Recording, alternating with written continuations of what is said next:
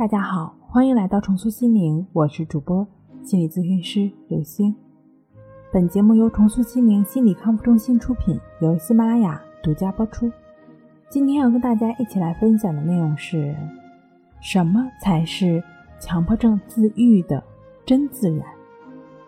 经常会有来访者这样问我说：“什么才是真正的自然呢？怎样去顺应自然？”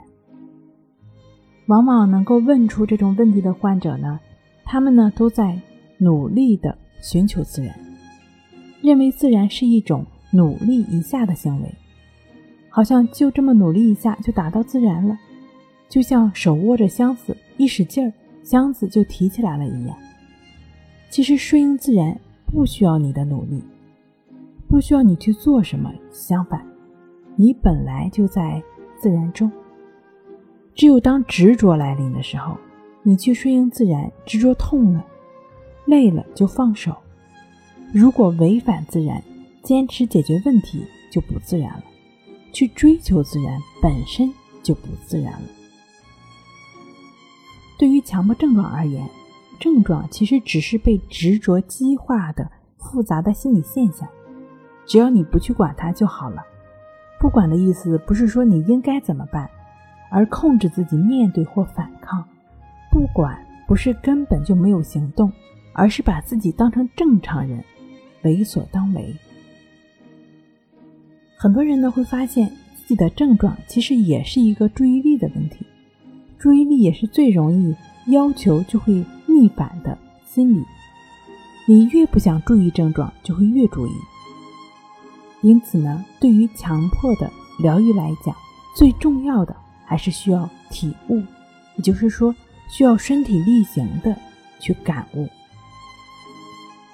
体悟不是努力痛苦的思考出来的，而是需要在实践自然之中逐渐体会到的。